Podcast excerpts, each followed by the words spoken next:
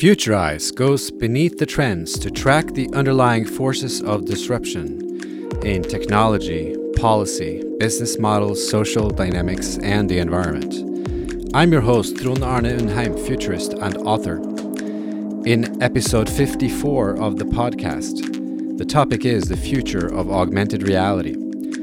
Our guest is Ori Inbar, CEO and founder of AugmentedReality.org, the organizer of AWE, the most uh, world's most essential AR VR conference since 2010.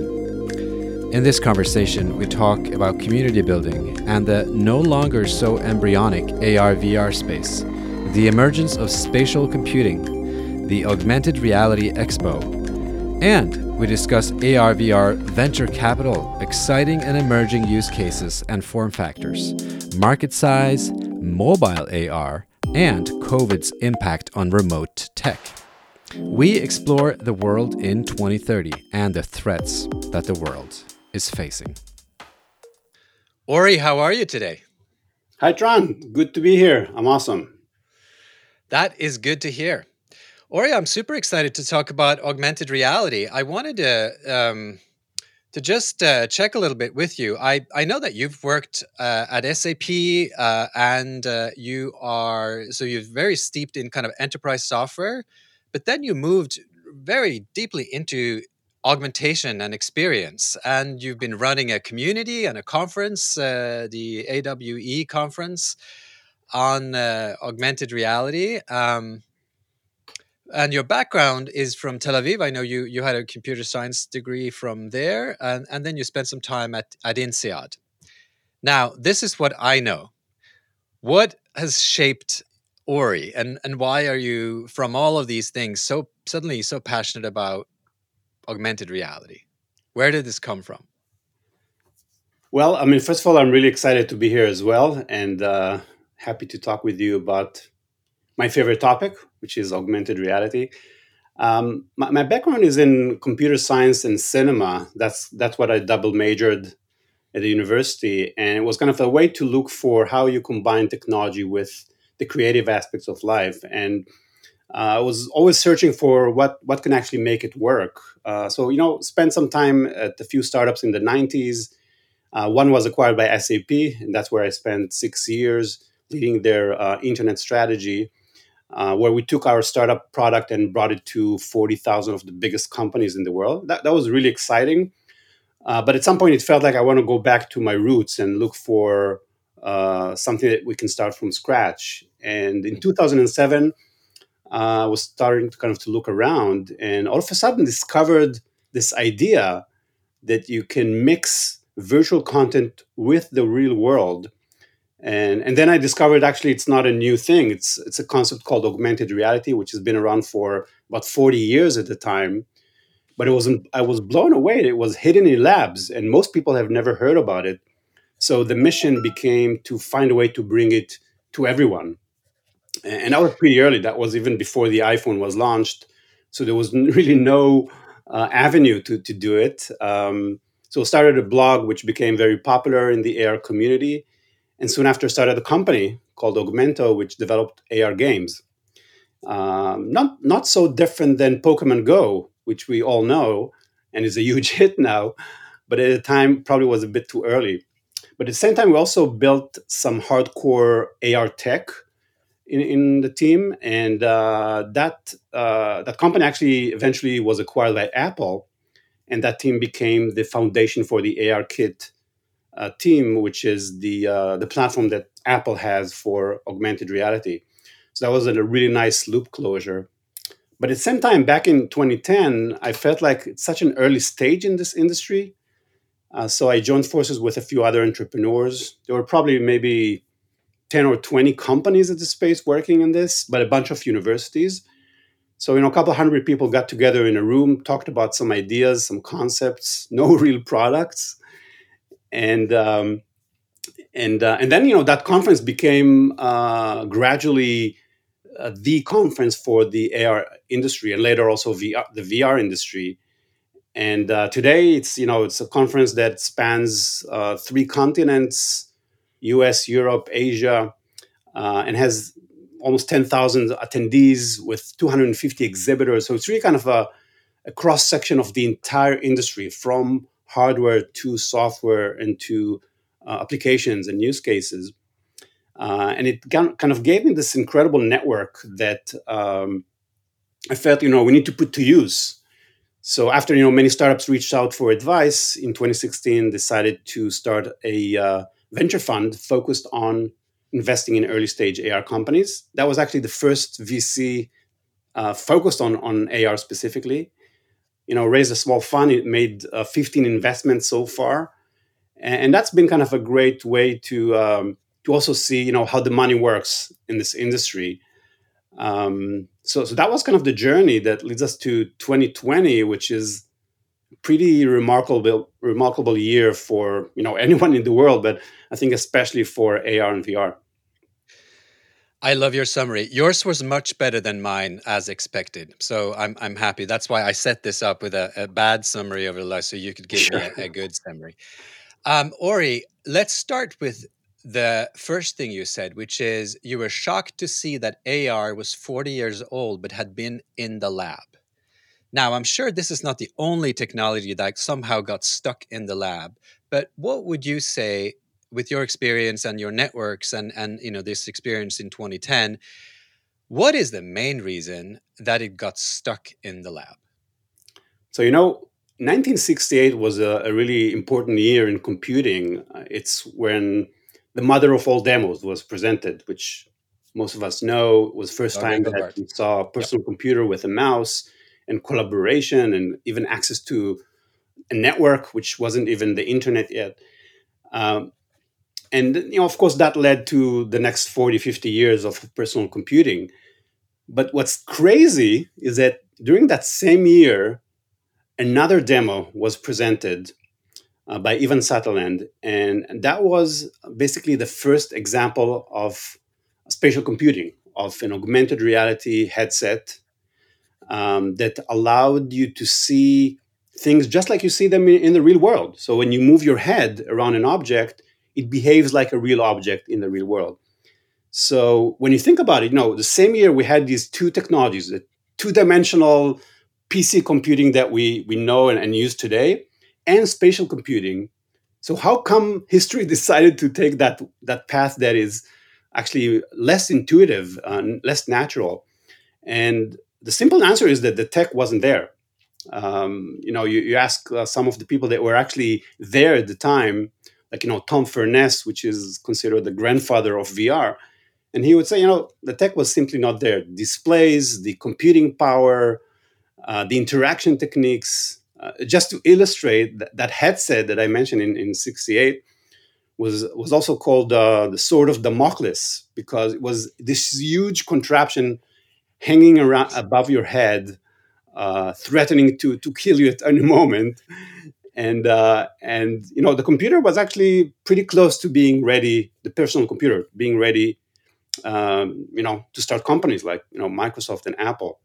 So, so that was really the kind of the, the high level uh, problem. And, and since then, you know, we've seen many iterations where the technology was shrunk, that you know, uh, different interesting use cases uh, that seemed very important that that came about. Um, but still, it was you know back in 2007, 8, 9, it was still very bulky, and there was no device that allowed the masses to actually experience AR. Ori, I'm struck by one thing, which is you and these 200 people must have a tremendous imagination because most of us lethals, you know, we walk around and we try a VR headset and then we shake our head and say, maybe next year. How is it that you had a very different experience, even back in 2010 and, and, and before? Because I will admit to this. I am a very recent convert to AR, and I am certainly not yet a convert to VR for the reason that, you know, for the longest time, you know, no, no matter how much I try, I remember going to a, a VR uh, kind of uh, bar slash experience center in London only just last year. and we were a bunch of people at a uh, investment conference and we had rented out the space and we were in there for a couple of hours but i just left and i thought yeah this is all nice but I, i'm not feeling it why am i so uh, hard to convince well i think first of all there's you know ar and vr are you know cousins but they're very different in the way people use them they have they share some some technologies, some tools, uh, expertise, and so on. But at least today, they're used in a very different way. Obviously, VR is where you com- completely block yourself from the real world and you transport yourself to a different world, a fantasy world, or, or a different location. And AR, uh, you know, kind of the, the ultimate form factor of AR, which is with smart glasses, is where you remain in the real world and only augment it with a little bit of, uh, of information to enhance your interaction with the real world, your understanding of the real world, and, and so on. Um, so I'm saying that just because you know each one of these uh, have uh, advanced in a different pace, and then and then you have mobile AR, which is basically running AR on your smartphone, something that um, you know it's not the ultimate form factor. You still have to hold this thing in front of your face, which is a little silly, uh, but I think that's the best second uh, way to uh, to introduce the masses. And, and, today, you know, there's over a billion people that have experimented with mobile AR. It's yeah, you said that. I was curious. You wrote that, and I think you you said it in one of your Medium posts. Where is that number from? What is it that they have experimented with? This one billion people. Is that the people with an iPhone 11?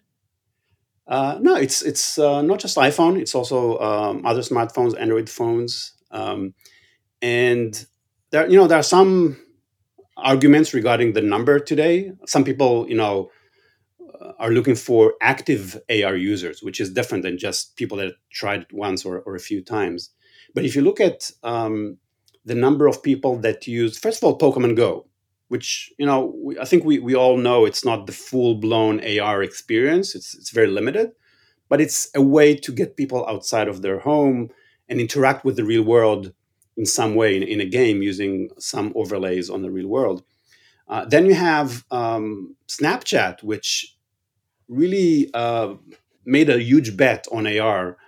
And uh, so far, it's been very successful. They, they introduced the idea of, of uh, uh, social filters, right? You, you augment your face initially with just silly things, later on with things that are much more uh, interesting, much more immersed with your environment and then Instagram uh, copying them and uh, and getting into a, an even bigger audience. Facebook last year said that one billion people have tried their uh, fil- their AR filters. So that that's one clear indication. But if you look at you know the um, 600 million or so people that played Pokemon Go, 220 million that use Snapchat, um, Instagram, uh, and then complementing that with what's happening in the enterprise, which is kind of a whole different beast. It's it's adopting AR in a very different way, uh, and it's where it's it's it's so uh, it's it's solving s- such critical problems in in a much more efficient and, and uh, better way. That even though those headsets are still bulky and they don't, you know, maybe uh, hold for, for a whole day of, of battery use, um, and they look awkward and all that, they're still delivering so much value that enterprises are actually adopting those smart glasses much faster than we see with with consumers. I think to answer yeah, so there's a big story about Google Enterprise glasses, right, versus Google Glass, which flopped. But the enterprise version seems to be finding its way into repair workers and specialized use cases. Absolutely, I was and you see two messages there. One is that uh, Google Glasses failed uh, mostly because of how they introduced it to the market. They introduced it to the consumers, and they weren't ready at the time. They weren't ready to have a computer on their face, a camera on their face.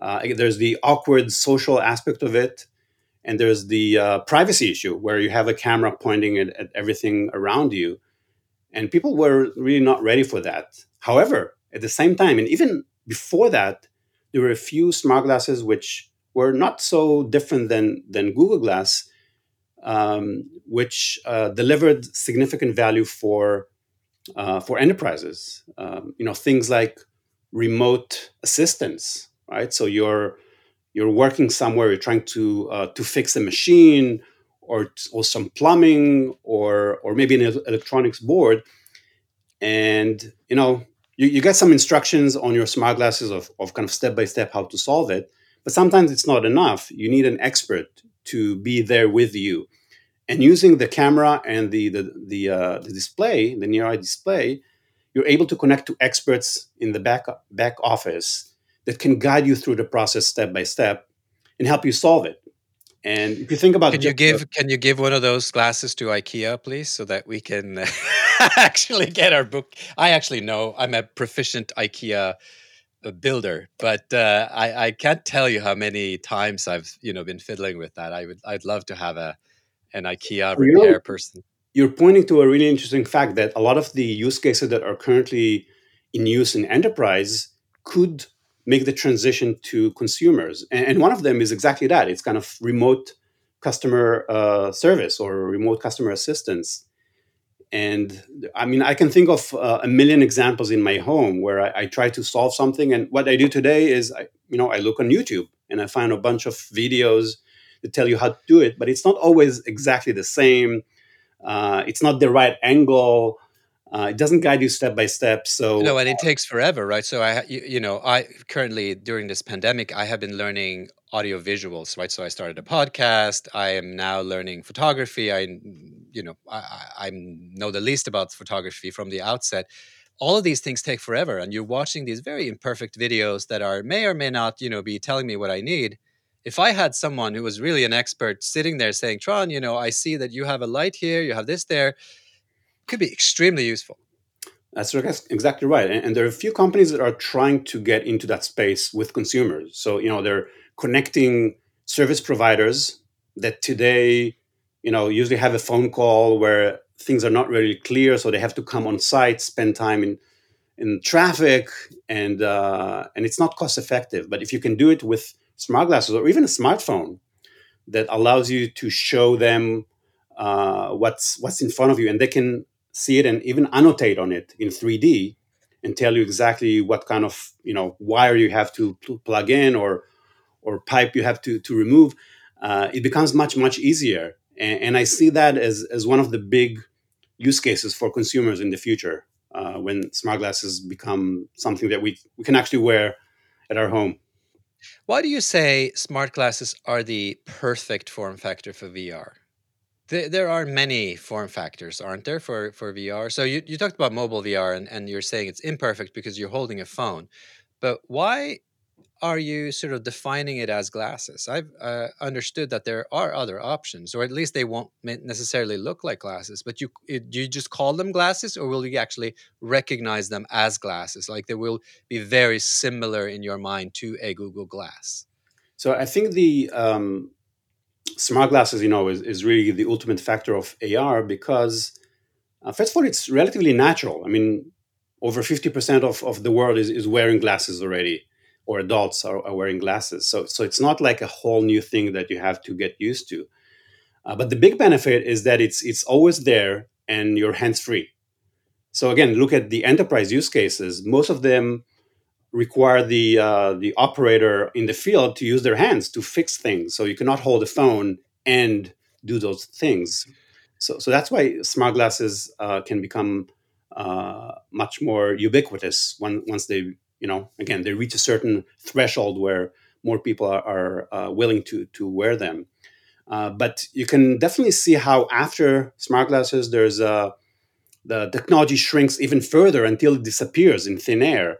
It could be well i was going to say you know well there's neuralink and stuff but let's just talk about lenses for a, for a second like uh, you know contact lenses. How, how far away are we from putting anything computerized onto our retina so amazingly there's already uh, a startup that uh, is developing contact lenses for ar uh, and they have basically the whole thing already working uh, you know the display is still very na- naive, you know, very simple, uh, but they're able to demonstrate how you can feed those contact lenses with information that is overlaid on the real world. Uh, but but I think it's still far because there's a lot of uh, limitations for that kind of uh, experience. Smart glasses today, you know, they can still look almost like regular smart glasses and have a bunch of sensors and camera and a display. By the way, it's, it's not going to be a Google Glass display, which is is not really in front of the eye. It's kind of a little bit to the top right, yeah. and it's semi-transparent, but it's um, it's not uh, uh, the the content is not registered in 3D on the real world. Meaning that if you move your head, the content doesn't move uh, with you. Uh, so the, the the the the most important uh, smart glasses that we're seeing today are that are kind of leading the way are uh, typically waveguide technology, and they're allowing you to to you know to really be in front of your your face and and uh, insert computer graphics or, or virtual content in the real, real world in a way that is almost indistinguishable from reality. So it, fe- it feels like the virtual object is really there or the instructions are really on the ground. Uh, what, what, do you mean by waveguide? I, I wasn't familiar with that term. So waveguide is is I mean when it comes to near eye displays, there's different techniques to to bring that image in front of your eye. There's you know transparent LCDs. Um, there's um, direct retina projections which I think is, is actually going to win this, this war eventually. And then there's waveguides, which have been around for quite a bit. I mean, probably over a decade now. Uh, but now they're reaching a point where they're relatively uh, kind of wide field of view. So, you know, it's not like uh, this viewing something through the uh, uh, the keyhole, but it's it's it feels like it's really in front of you. Uh, but there's still still a bunch of limitations to that technology um, in a sense that uh, first of all, the focus. Focus is usually fixed at a certain distance. So that kind of breaks the illusion that the information is really in the real world. Uh, and then the field of view is still not wide enough to give you the full experience. So, uh, give you an example. Um, Hololens, which you know is, is uh, Microsoft's uh, AR device, it's probably one of the best, better devices out there in terms of the quality that you can get yep. there um, but it's still pretty pretty big, pretty bulky. So you you would not see yourself walking with this outside. Uh, maybe just in a lab or, or in a factory where you know it just does the job really well. So uh, on the other hand, you have companies like uh, North, which was recently acquired, um, and, and, they were trying to uh, to target the the consumer market with glasses that look exactly like regular glasses. So all it had is a direct retina projection that uh, shoots laser uh, into your retina and paints the picture there. Uh, you don't really feel it. I mean, it's it's definitely not harmful. Um, but they, they decided to to make it really simple, so they didn't include a camera on those glasses, and that really prevents you from achieving most of the interesting use cases for smart glasses. Mm. and they, they, weren't very successful in, in that consumer market. I'm I'm curious about a few more of these uh, sort of uh, I guess concepts. You have come back to the term retina and retina projections. I know that in your projection we're going to get to 2030 soon you've written some sort of projections and i just read it before before the podcast light field retina projections or lerps what is all that about and why do you think this will win what, what is that so, so this is based on technology that was actually developed in uh, Washington U- University in the early 90s. Uh, we saw the first demonstration of basically, you know, a laser that is right next to your eye, and it just like um, old TVs were kind of painting the picture on the uh, on the screen. Here, it's using this uh, laser to paint a picture on your retina and uh, it sounds sounds a little scary, but uh, trust me, it's it's less harmful than even the, the barcode readers that you have in the super, supermarket, right? So, so it's very low intensity. Um, How are you going to convince people of, of, that? I think you just need to wear it and, and see that it's it's it's completely natural. And the benefits of that technology is that because you, you paint it on the retina, you can do a lot of manipulations. Like you can change the uh, the focus of the the picture. You can have a full like a fully uh, like full wide field of view because you paint your entire field of vision yeah. um, and and you can also shrink it to a size that will be almost uh, invisible on regular smart regular glasses um, so you know all these things combined um, led me to to believe that, that this technology uh, will rule the, the other kind of near eye displays that we're seeing in AR.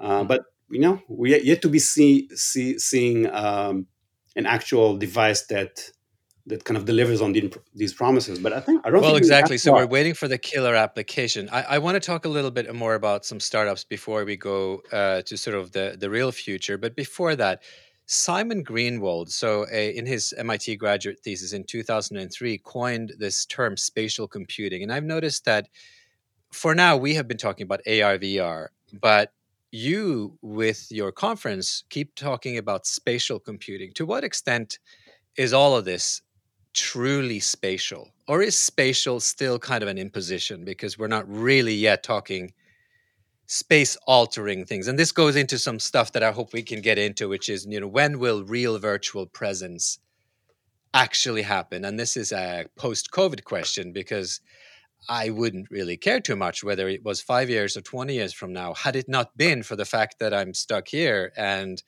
i want to meet you and i want to meet other people and i want to make it more real and i want to get out of this zoom mania where we just keep looking at flat screens all the time. So so now it's become a pressing question. You become the man of the day. Totally, yeah. Um, so I think you know, the, first of all, you're pointing uh, one of the the main thorns of of this uh, technology that there are so many terms, and every year you have people inventing new terms that are even more confusing. Uh, so so there's that's kind of a whole rant that I, I can spend an hour on but but I think you know if you look at this new wave of technology and how it's different than the previous wave, I think the main difference is that if the previous wave was you know you, you kind of look at computing on on a flat screen, you know, on a computer or mobile device, but still flat. So it's it's uh, taking 3D information, uh, real life information, and projecting it on a two dimensional screen and that's not fully intuitive for humans. I mean, we, we learn how to use a mouse, we learn how to use touch, but it's still not like interacting with the real world. And with AR and VR and related uh, technologies, it's it's uh, spatial in the sense that you move in the world and you interact with things just like you would do in the real world.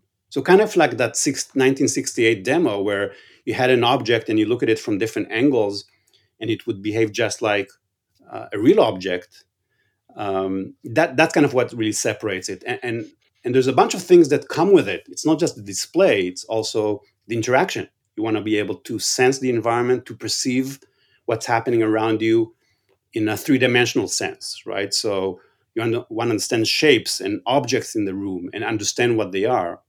Hmm. Uh, and, and, that makes it spa- spatial. And then the other thing is spatial sound, which we're starting to see a lot of that coming out uh, even with the uh, the Apple um, AirPods Pro, where uh, they're now introducing spatial sound, so you can actually hear if where it's coming in the room, and, and that's another important aspect of of spatial computing. Because you know you want to be uh, immersed in in a spatial perspective with all your senses, not just the eyesight, uh, but sound and touch and and uh, and haptics and, and all these kind of things. So so that's kind of why we, I think spatial computing is probably the best term to describe, as, an umbrella term to describe this this new uh, paradigm and how it's different than what we've seen before. You also talk about uh, SPI or SPAI. What, what, what is that about? When you add AI to to spatial, what do you what do you what do you get? So that, that's kind of a tongue in cheek for that specific presentation. Uh, I wanted to find a cute name. Uh, but it's there's an underlying message here, which is spatial computing will be merging with AI. It's already merging with it. I mean, you, you cannot see any uh, AR application or VR application that doesn't really make use of, of machine learning. Uh, and you know, it's something that like an advanced that we've seen only in the last few years, where machine learning all of a sudden made computer vision a million times better than it was before.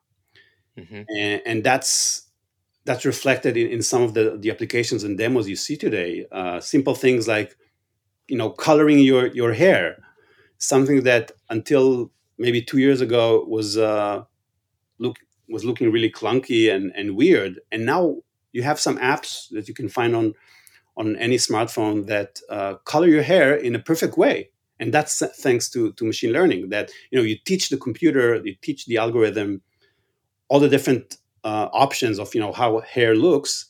And from that it can deduct how to overlay it with with the correct color in real time uh, with hmm. using those those uh, AR applications. So spatial computing and, and AI are in indispensable I mean uh, so integrated in the future that you cannot really tell them apart and, and that's kind of why I decided to call call it SPY, as in spatial computing and artificial intelligence combined. Ori, what are two or three startups that people should look at? Mm, maybe not just to invest, but potentially also just to get inspired and get their imagination running about what's possible over the next uh, three, five, seven, ten years. That's that's a, a, tough question for me because you know I uh, I've seen probably well you've made fifteen investments so you you must yeah, no, like some I, I've seen probably about five thousand AR and VR companies in the last few years, uh, and you know since my my real passion is about kind of advancing the whole ecosystem, I feel like you know they're all great. Um, that's fine. That's fine. I, I accept that. I accept that. But uh, so let me ask it. Let me then take away the need for you to say that they're better just uh, and i didn't mean it that way actually so that's why i didn't say investable. I'm more interested in give us some examples of things that are stretching the mind. Yeah. Yeah sure that's I mean, an easier question some, some investors say you know we haven't seen really huge exits in in ar and vr we haven't seen big companies or unicorns. And in fact when you look at it uh, Snapchat and Niantic Labs, the, the creator of Pokemon Go, are the two AR unicorns that we have out there. Um, yes, they're not only about AR, but AR is a key part of their strategy and, and how they differentiate themselves from, from others. And these companies are worth billions. I mean, Niantic is definitely a few billions, and Snap is, I think, in the 30 or 40 billion market cap right now. So these companies are uh, probably the most uh, amazing AR startups out there right now. Um, but if you look at those who are really innovating in, in new ways and, like you said, stretching the mind and, and doing unique things, uh, I would have to say that you know one of the companies that was uh, incubated with Super Ventures with with our fund uh, is called 6D.ai or 6degrees.ai, and they demonstrated for the first time how you can use a regular smartphone to walk around the room and really fast scan it in 3D and be able to reconstruct that environment in, in 3D so you can uh, overlay it with augmented reality content. That sounds a little Iron Man to me. That's that's that's already sci-fi, right? I mean, if when you, you truly can do that, it looks like like sci-fi. Um, yes. And, and then they took it even further and uh, went for crowdsourcing. So you could have multiple people with smartphones, which which is kind of how we envision the, the near future of AR. Many people walking around with AR devices and scanning their environment, and then you take all that information and uh, create eventually a 3D map uh, of the entire world. You know, indoor and outdoor, and anywhere people go with with AR devices. So that, that company was acquired by Niantic, uh, which was good for for the startup and and the investors, but uh, kind of a little sad to see that you know you're not going to see an independent AR company grow to become you know the next Facebook or the next uh, Google. Uh, so, so that but that's that's definitely a, really interesting example. Um, so so that, we're gonna we're gonna yeah. Do you have one more maybe? Yeah, I mean maybe just uh, um, on on the smart glasses side itself. Um, it, you know, a few years ago, people started saying there's no startup that can actually build smart glasses at this point. It's it requires too many resources, too much funding. You know, we've seen what happened to to Magic Leap, which had the, the it was the most funded startup in the history, um, but it's still kind of flattering. You know, not not really able to to to move ahead. And and uh, the main contenders are still you know Apple, Google, Facebook, uh, Microsoft, and maybe uh, one of the Chinese companies. Um, and um, uh, and then within all that kind of message that it's it's too big for a startup, you see uh, a, a, young Chinese startup called Nreal, just started a couple years ago, and they they're now delivering uh, really cool smart glasses. They almost look like regular glasses. They're intended for both uh, professionals and consumers, and uh, you know it's a it's a nice form factor. It's high quality. It's a high quality display, uh, and it's kind of defying all these people that are saying, you know, you got to be a hundred billion dollar company to be successful in that. So, so, that's that's remarkable, I think, by itself. Wow. Um, I, I want to move to the future, but I have one more question about sort of where we are right now. Um, a lot of innovation these days can uh, you know, sort of has to go via governments because they uh, either need extra funding that's more long term, which governments tend to give uh, research funding, or because they touch upon privacy issues and other things that eventually will be regulated. How do you see the AR, VR slash spatial computing industry from that respect? You mean from is it a dangerous industry that needs to be regulated right now or is it are we in an experimental phase for a, for a long time you know obviously ai in and of itself you know is a discussion but but you know the spatial aspect is that problematic or does it require any kind of vigilance from governments yeah well you know it, it's probably the biggest um, concern that uh, that I think the industry has regarding the ability to really uh, get you know massive adoption of, of this technology. Uh, but it's like you know it's like uh, any technology since fire, like Ray, Ray Kurzweil said, uh, can be used for promise or peril, right? And the same right. applies for for AR, except it's a bit it's a bit more um, invasive and much more personal than anything we've seen before because when you have a camera that constantly points at what you're doing, uh, capturing it and analyzing it, you know, to, to give you some benefit, but still, it's still capturing all this information. What we see today with Facebook or, or other social apps that are kind of tracking your behavior and kind of where you become the product, in this future, it could be much, even much, much worse. And, that's why, you know, since the, the very beginning, I think many leaders in the industry have been warning about the need to, first of all, protect privacy and, and really uh, invest a lot in, in ethics or kind of making sure that this technology is applied for the good of, of humanity and, uh, and not to, uh, to, uh, to kill it because it does have so ori the, the two obvious use cases where where you'd want to be vigilant right? Uh, uh, post covid is kind of online education. I mean suddenly my seven year old uh, you know has a, a, teacher and and you know uh, 10 15 kids that are looking into her uh, you know bedroom and whatever else the camera is pointing to at the time uh, and, and you know with a much more advanced uh, ar version that, that that so that schooling and, and and online education suddenly has an eye into your home that they never had which is uh, you know good and bad.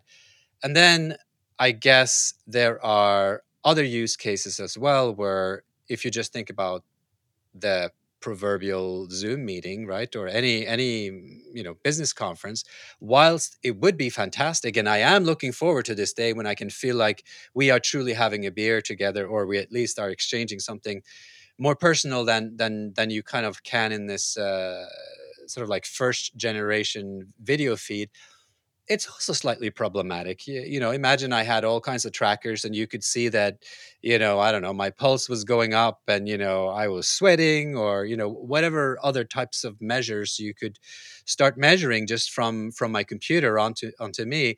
Yeah. I mean, do I really want that?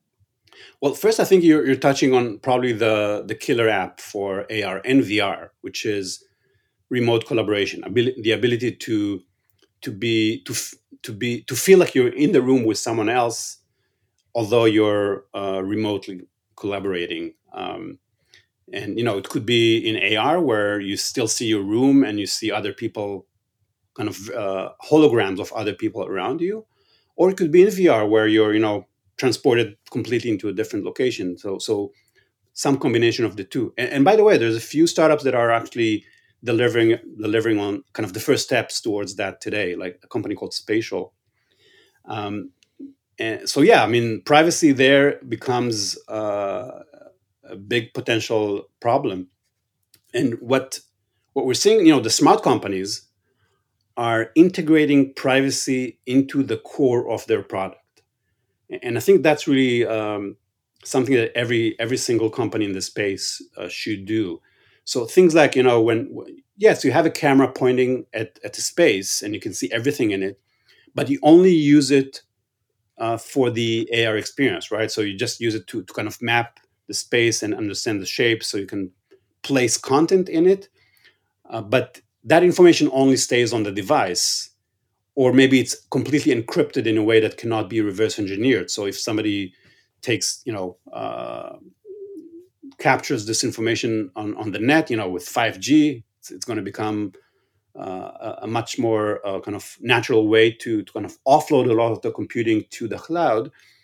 Uh, so if you try to kind of uh, capture that information uh, in the in the network, uh, you, you get just garbled information. So you cannot really spy on, on anyone or get information that is not supposed to be shared. So, so that's kind of one one thing. But there, there's a lot of things that companies need to to kind of consider when it comes to to privacy and, and ethics and there's even a, a nonprofit organization called XRSI, which is focused exactly on that, on, on kind of ensuring that uh, that this industry uh, puts a lot of attention on privacy and diversity and ethics, and and make sure that you know we're, we're going to use this technology for good and, and not for bad.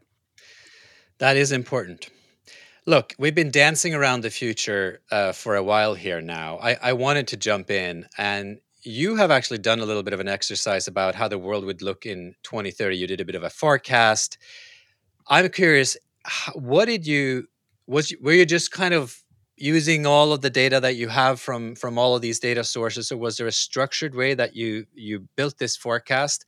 And number two, you know, what did you see? For instance, shared presence Will that happen in 2030? When will we have it? And what would it look like? What does it look like? What is shared presence?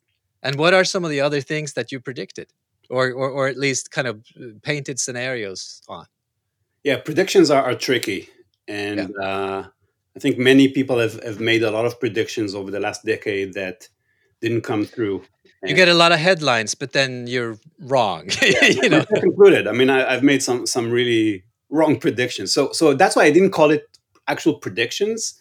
I, I it was sort of uh, again tongue in cheek in, in, a way that uh, it was described. It, it's as if I received the message from my future self in 2030, um, kind of jumping over all the um, the, the, technology barriers and, and cultural barriers that we see today and it's actually a, a word in 2030. Uh, I think a lot of people would agree uh, AR and VR are, are kind of commonplace. Uh, so I know I don't know exactly how it's going to look.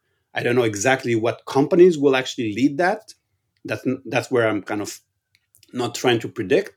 But I think if you look at the first of all the world trends, you know, the, the world in 2030 is going to look very different than today uh, you, are going to see, you know, like half of all the corporations and all colleges are going to be gone, and, and, about a third of all jobs will disappear by then. And you know, not to, not to talk about like fires and storms, which will only increase, and you know, climate change will be a, a, true crisis by that time. So, so the world is going to look very differently. Um, and then you look at you know the trajectory of of AR and and a combination of supporting technologies. I mean, it's not just AR. You know, there's the displays, there's the uh, the hardware, you know, chips and, and processing power, battery. There's the, the quantum internet, which is predicted to to happen by 2030. Um, 6G, so you know, 5G will be old by then, right? So, do you really think quantum internet will be here by 2030? That's a stretch. I'm going to tell you, as a prediction, that's not going to happen. I, I, I want to go on record to tell you right now if I, if we have quantum internet in 2030, I will. Well, I'll buy you uh, 50 beers. 50.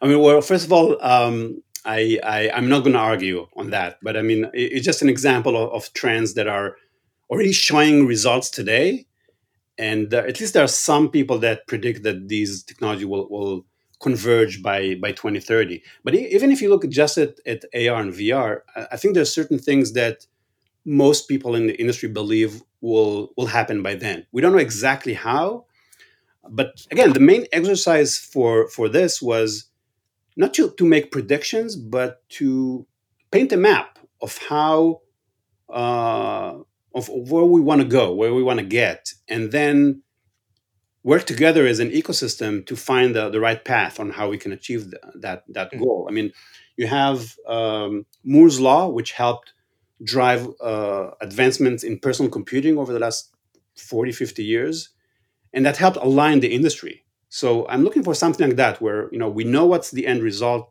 that we want to achieve in terms of the experience, in terms of of the impact that it will have on, on the world, and now let's see how we get there. Mm-hmm. So to answer the, the, the, second part of the question of, of what I, I uh, found, or, or at least how I envision that world in 2030, um, so, so first, something you touched on, which is the SPY and LERPS, two really funny acronyms.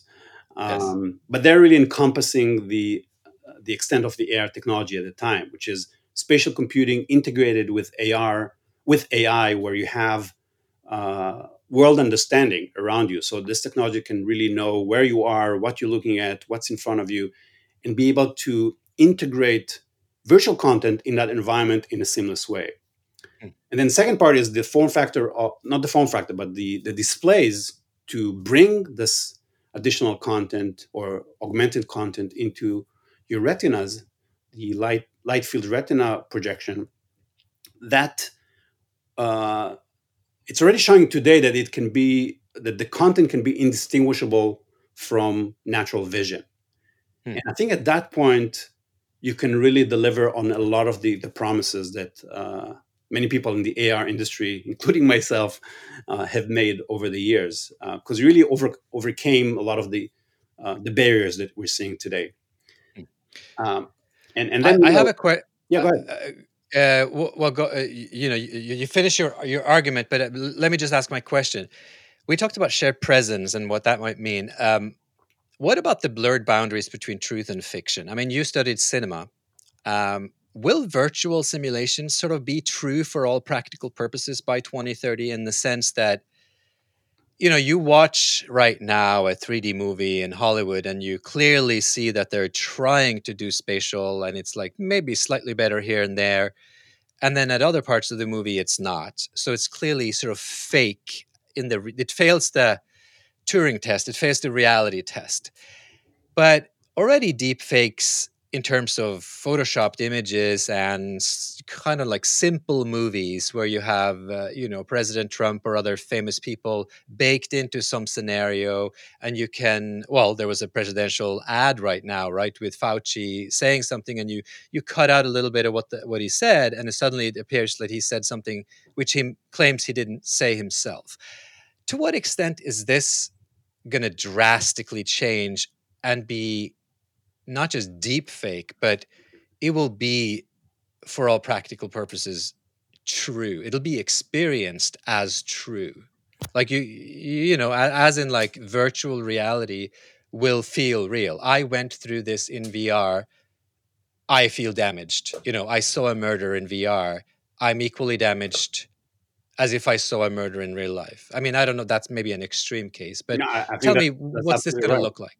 Yeah, I mean that, that example like? is totally right, uh, and, and, I think you know the the uh, kind of the 2030 world that I described was very optimistic in many ways in terms of how it, it had a you know a positive impact on the world on anything from you know lower employment to uh, lower costs for healthcare to uh, reduction you know in waste and and uh, kind of really supporting the, the climate uh, change fight. But the one thing that is probably the, the most pessimistic um, I'm not going to call it prediction, but kind of situation in, in that 2030 world is exactly around that. Um, because you know we'll we'll be really good at uh, placing virtual content in the real world in a way that's indistinguishable from reality. That makes kind of the uh, the fake news issues that we see today as as uh, minor compared to what it will yeah. be in 2030, where right, everything right. you see is questionable. The you know right. seeing is believing will will not be uh, true anymore. And, you have to have this enormous counter system of source control, which is like who made this, who has touched this, what is the transparency, like who and what machines and humans have touched this footage from inception to right you you have to do like you do with diamonds right? You ingrain them with like invisible kind of like diamond ink and this and that so you can kind of track them. Yeah i mean you see that you know for every uh, deep fake demo you have a company that is focusing on identifying and, and recognizing those deep fakes right? So there's going to be this uh, major uh, battle between truth and, and fiction uh, where people will try to to fool you with uh, kind of fake information. And, and, think about it when it, when it's on, on your smart glass and you walk around the street and you see things that are you're not sure if they're there or not.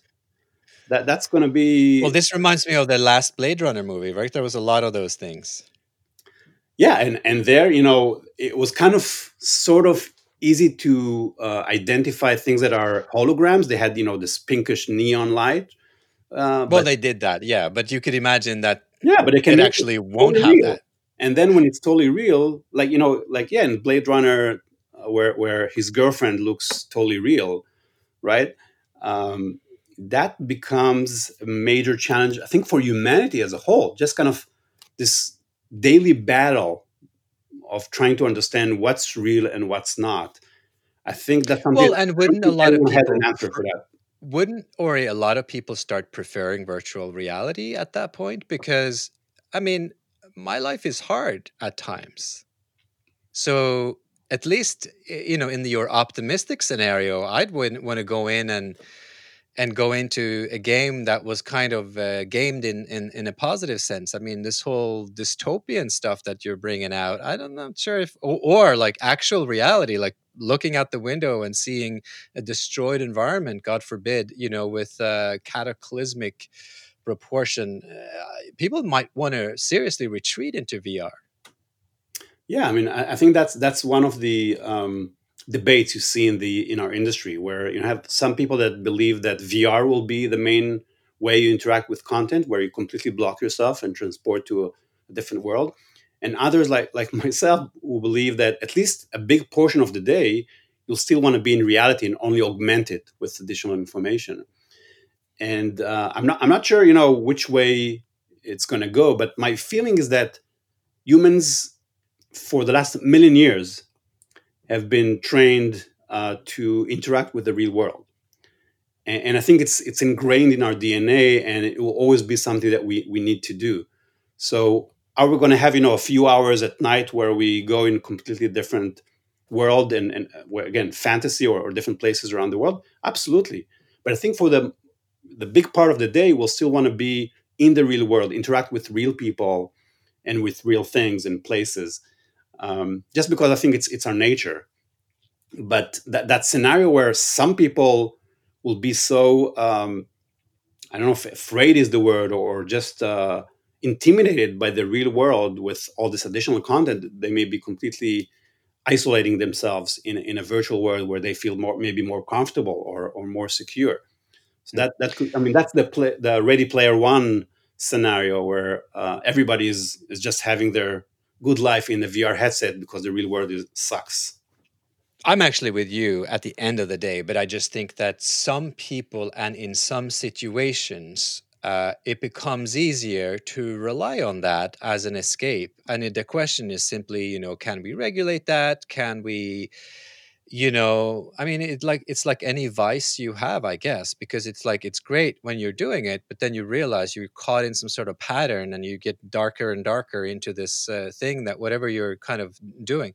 So, so well, I would like to think that humanity is a little more resistant than that. We aren't, you know, purely virtual species. But that's maybe my uh, my second to last question because I want to I want to ask you how you track all this thing. So I'm going to give you a few seconds to think about that. But you know, it strikes me that a lot of the visionaries in in kind of in your field, they really have, and even the, the transhumanists, for instance, they have this vision that this is somehow extremely desirable to to to, to create this world that is full of AR, full of VR, full of everything, and with a intelligence that makes us beyond human and makes us live forever somehow virtually or at least have that as a very real escape. And they see it as something inevitable positive you know yada yada. You can go into kind of the um, singularity argument and all that stuff. Is that just one version and then you can completely have a industrial AR perspective, and you think there's going to be kind of real and sensible uses of is is, is the industry basically going to split up into kind of the the wacky crazy uh, perspective which you know is going to have a lot of moderates as well but there's going to be this fringe element that really is completely on a quest to make us virtual beings as if that was something good and i am impo- perhaps saying maybe it's not or or am i taking this too far? Um, even the vr addicts you know in in terms of the visionaries in, in this space don't really want this world to be 100% virtual. I mean you know these people. Well what's what's your guess? You know all of them. So you know the the extremists on, on either side of this debate. Absolutely so, I mean, listen, the uh, transhumanism, I think today is still facing a few significant barriers, ethical barriers, technological barriers. But, but I think on one hand, there's no doubt that at some point in the future, it could be 50, 100 years, whatever, will become kind of a new species that uh, integrate with technology in a seamless way or, you know, be, being cyborgs. But, but I think that's, that's really um, scary for most people, eh, definitely today so I think, in essence, AR could be the um, alternative, non-intrusive way to get us to that point, because you know you basically enhance or augment your senses uh, in a natural way. You know, you, it doesn't have to be invasive into your your body or, or your brain, and it still allows you to to to become more powerful. You know, we, we call it super ventures because it gives you superpowers um, just by augmenting all your senses so so i think that, that that's kind of one part of the the answer that it kind of gives humanity uh, uh, you know a more moderate transition towards the the far future that some people are talking about you know where again when we become new species. Um, do, do you think we uh, need this? If you look at elon musk's argument he says we have to merge with ai before ai takes over. So that but that's kind of the invasive sort of tra- yeah. transhumanist argument is one one camp of the debate. But another version closer perhaps to what i'm reading you on is to say we have to become smarter because you know it's just logical that we would want to augment ourselves with the technologies we have available but there's a boundary to be drawn. Where is that boundary and is that boundary going to be gradually pushed or is there an ethical boundary that we should not cross? That's that's probably above my pay grade. That answer, but I mean, I, I, think it, it, it's definitely going to be gradual. Um, you know, we're not going to be overnight uh, cyborgs. Uh, so so again, AR is kind of giving us a way to to do it in, in, a more gradual way, and I think it can give us a lot of the benefits of of a cyborg type experience without being invasive just you know using smart glasses and sensors and uh, and all these kind of things that allow us to to become not just smarter but to understand and feel the world and what's happening uh, on a much higher level than we can today. Uh, you know kind of like a cat can walk in the room and immediately uh, know exactly uh, how it looks even without looking just kind of sensing the whole environment I think you know that's kind of one trait that humans could have with with AR and, and sensor technologies, and and the same for for many other things. You know, it's it's something that we will uh, we will kind of have these leap uh, leap forward in terms of our abilities to to interact with the real world and, and with others. Uh, and then, you know, should we block the next step? I don't know. I think that's uh, it's probably inevitable, like a lot of these, you know, innovations. Uh, yeah. The question is, are we going to be ready when when the technology is ready to to mm. adopt it in a in a in a proper? So, Ori, you are one of the most ready people. How do you advise my listeners to become at least a little bit more ready? I mean, they can't all go back to the you know Wayback Machine to 2010 and and go into your shoes. What should they do? What should I do? How do I track this field? I can call you every morning or every week or every month and see, or you know, what's happened in the field of, of AR. But what are the efficient ways of, of actually tracking this field?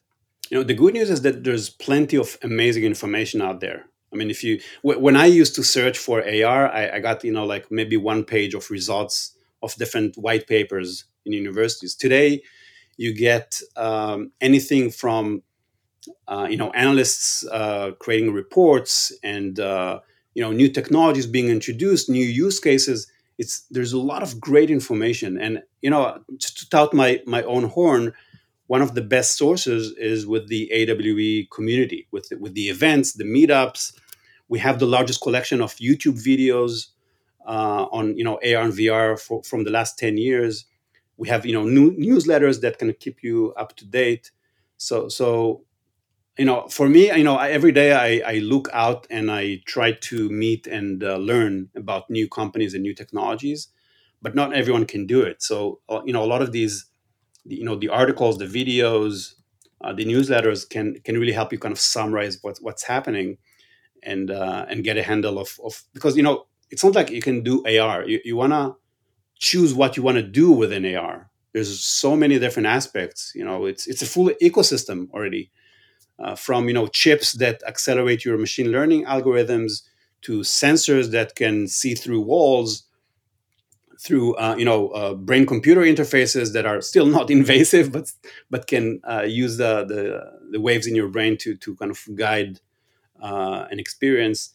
Um, to uh, tools. There's so many new kinds of tools anywhere from you know 3d mapping to sound spatial sound creation to world building, um, and and then on, on, top of it, of course, you know, have various industry solutions. So you know, if you're coming from a certain vertical, you can probably find a bunch of information about how AR can apply to your industry. Hmm. So, so I think in that sense, the, there's wealth of information out there, and it's very specialized. So you can actually pretty easily find information you need. Um, maybe just to mention a couple of other sources. If you're more on the enterprise AR side of things, um, the area AREA is a great uh, resource for case studies of you know some of the biggest companies out there. And uh, EWTS uh, is probably the best event for enterprise uh, computing out there. So so these are just a few of the examples. Um, Perfect. But and, and and then of course you know we have a, kind of publications that are focused on specific verticals in, in AR and VR. You know, some are focused on healthcare and others on training or education or again industrial applications. So uh, I think it's it's much easier to find information than it was 10 years ago. Maybe it's too hard to find because I mean not too hard to find. It's too hard to find what you need within this plethora of, of uh, information out there. Well, for but, sure. All right. To uh, follow me on Twitter and yes, and reach out to me uh, over email if you want to kind of chat or or get some pointers. Um, I'm always available at ori at augmentedreality.org. Ori, I thank you so much. This has been for me very fascinating. It's a it's a world that suddenly is coming so near and we haven't even really touched the covid word and we're going to stop it there and we'll, come back and talk about that. I think that we're going to be talking about that for for years as well but it has obviously accelerated it and i know you are deeply into that argument but i think we've we've talked for a good while. This has been fantastic. I thank you for your time. I um, wish you uh, well and i hope that you will come back. Of course. Thank you Trond for the wonderful conversation. I, I really enjoyed it and hopefully uh, it will help a few more people to to get into the space. Oh, I think so. I'm I'm maybe I'll get into the space. This was fun. Thanks, Ori. All right. Thank you, Trond. Take care. Bye bye. Okay. You have just listened to episode 54 of the Futurized podcast with host Trond Arne Undheim, futurist and author. The topic was the future of augmented reality. Our guest was Ori Inbar, the CEO and founder of augmentedreality.org. In this conversation, we talk about community building and the no longer so embryonic AR VR space, the emergence of spatial computing the Augmented Reality Expo. We discuss AR VR venture capital, exciting and emerging use cases and form factors, market size, mobile AR, and COVID's impact on remote tech. We explored the world in 2030 and the threats that the world is facing. My takeaway is that augmented reality has come a long way and is no longer fringe technology and the COVID moment has made progress in the field a global tech priority. As for VR, the community is growing, but developing true killer apps will take time. Maybe a good thing, because we are not really ready for what is to come. We will we evolve into a virtual species? Neither Ori nor I think so at this point. Ask us in 30 years though. Thanks for listening. If you liked the show, subscribe at futurized.co or in your preferred podcast player and rate us with five stars. Futurized, preparing you to deal with disruption.